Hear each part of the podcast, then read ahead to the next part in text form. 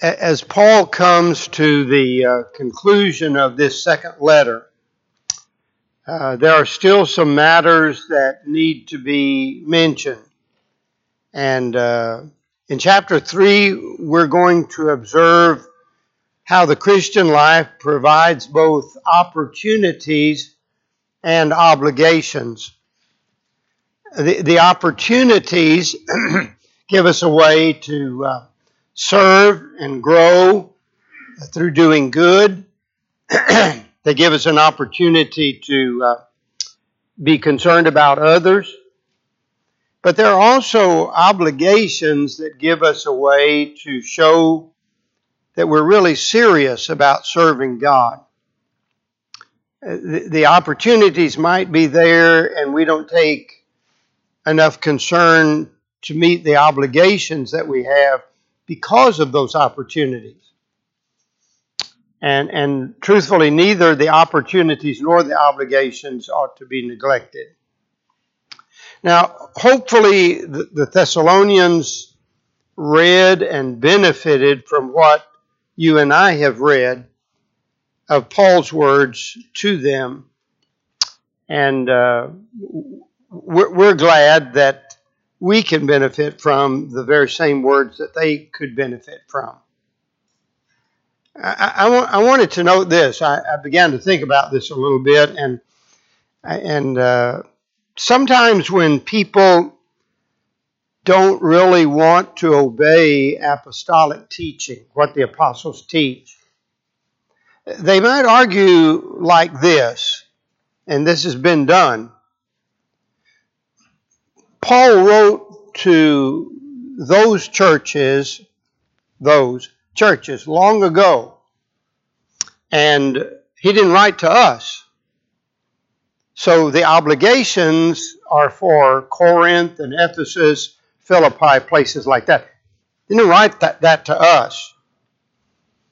Now, if you accept that kind of thinking, what you have to reject is all the letters to the churches and all letters to individuals. Because the truth is that Paul wrote nothing to the Graber Road Church of Christ in Rosenberg. There's not a letter in your Bible that says to the church in Rosenberg. There's not a letter in the Bible that says your name on it. And so if somebody is going to say, well, that's just for other people, then what do we have? We, we don't have any apostolic instruction at all. We don't have any understanding of uh, the church or organization of the church or anything else if, if we simply dismiss that. Look for a moment at, and we'll get back to Thessalonians. Look at Colossians 4 and verse 16. And think about this verse. Now, when this epistle is read among you, See that it is read also in the church of the Laodiceans, and that you likewise read the epistle from Laodicea. Why, Paul? Why should something that you wrote to Colossae be read in Laodicea, and why something that's read in Laodicea ought to be read in Colossae? Because the truth is the truth. And it does not change from place to place. Some people simply use that as a dodge to keep from obeying what they know they should obey. Let's look at 2 Thessalonians 3. And I'm using the New King James Version. If you're using something different, then you may have slightly different wording. The, the chapter begins with finally. And this reminds us of what we read in 1 Thessalonians 4, verse 1. That chapter begins with finally in, in that particular case, it's a little confusing because there, there are two chapters remaining when he says finally. Here, people could see it more naturally because it is the final chapter. However, the word in the Greek literally means as for the rest. It doesn't mean this is the end, it means as for the rest of what I need to say. Paul began that earlier in 1 Thessalonians. Here, it begins in what we call the third chapter in, in verses 16 and 17 of the previous chapter, Paul had offered what amounts to a prayer for them. Now may the Lord Jesus Christ Himself and our God and Father, who has loved us and given us everlasting consolation and hope by grace, comfort your hearts and establish you in every good word and work. That was Paul's prayer for them. In 1 Thessalonians chapter 1 verse 2, he had written, "We give thanks to God always for you." We're always giving thanks for you. And now it is his turn to ask them to pray for him. And so he says literally that uh, in verse 1 finally, brethren, pray for us. Pray for us. And, and that in the original language, the Greek language here, is present tense and it shows continuing action, which really means keep on praying for us. He's not just saying offer up a prayer for us sometime. He's saying keep on praying for us. Because Paul would knew that it would knew that it was important that those prayers continue before God. You know, Paul was never hesitant to ask others to pray for him. And, and he did this on a number of occasions. Remember back in chapter 5 of 1 Thessalonians, and uh, verse 25 very simply says, Brethren, pray for us. And, and so, uh, but not just there. In Romans and Colossians, he asked for the prayers of the saints. And, and he acknowledged in a couple of other New Testament letters, 2 Corinthians, Philippians, and the little letter of Philemon, he, he acknowledges that he understood people were praying for him. And, and expresses appreciation for those prayers. I think uh, one of the things that's important here in First Thessalonians, uh, uh, the fifth chapter, he had said simply, "Pray for us." Here he is more specific, and he says that the word of the Lord may run swiftly and be glorified, just as it is in you, and that we may be delivered from, from unreasonable and wicked men, for not all have faith.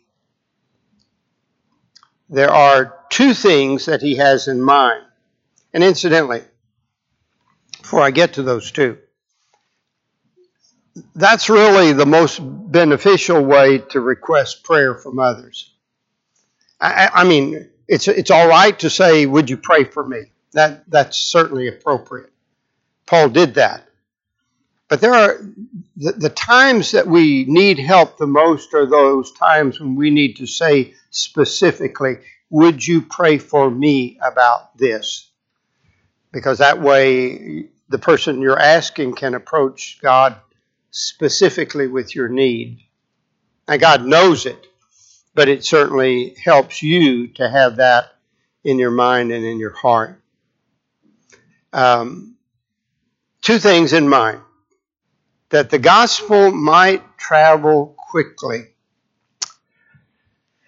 Oh, I, I, I almost don't want to tell you this, okay, because I, I was reading this and um, I, I thought to myself, here's something that I've read many, many times, and and it needs to be a sermon. I've never preached this sermon.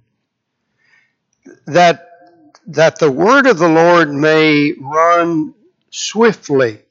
You, you will notice if you're using, using the New King James Version, the word swiftly is italicized, meaning it's not in the text. It just says run. But, but the word that is used here in the Greek uh, is uh, a, a word that means to run speedily. In fact, the RSV, Resi- Resi- Revised Standard Version, says, uh, may the word uh, speedily advance or something like that. And, and, so it's like a runner in a race. And, and I was thinking about this. Why would Paul ask for the Word of God to, this is metaphorical, of course, like a runner in a race. Why would he want it to move swiftly? Well, you can think of a lot of reasons. And I'm destroying my sermon, but here, I'll tell you. because Paul didn't know how long he would last. He didn't know how long the world would last. He'd been talking about Christ coming again. He understands that men are dying all the time. He understands, as he writes in another letter, that even as a great door has been opened to him, any door that's open can close too. And, so I think Paul has in him a sense of urgency, and he says, Brethren, pray that the Word of God gets out quickly so that men have an opportunity to hear it before they're eternally lost. And then he says, and be glorified. And be glorified. He, he wanted not only the gospel to go quickly, but that it be successful. The, again, the RSV says triumph, may it triumph. Uh, the, the idea is to be effective in men's lives. And one of the reasons we know that's true is because of what he says, just as it is in you. It's been effective in you. Now, if you were a Thessalonian Christian and you just read that, a couple of things would have probably come to your mind. One is Paul loves people enough that he really wants the gospel to get to them. And, and he's asking me to pray that God would help that to happen. But he's also saying something very kind about us that he knows the gospel's been effective in us. And, and, and I'm certain, as you are certain, that that would have made them feel good you know, Paul had sometimes to say some very strong things to churches. And sometimes he had to rebuke them and talk about what was wrong. But he also tries on a number of occasions to tell people that he has confidence in them, and he does in the Thessalonians.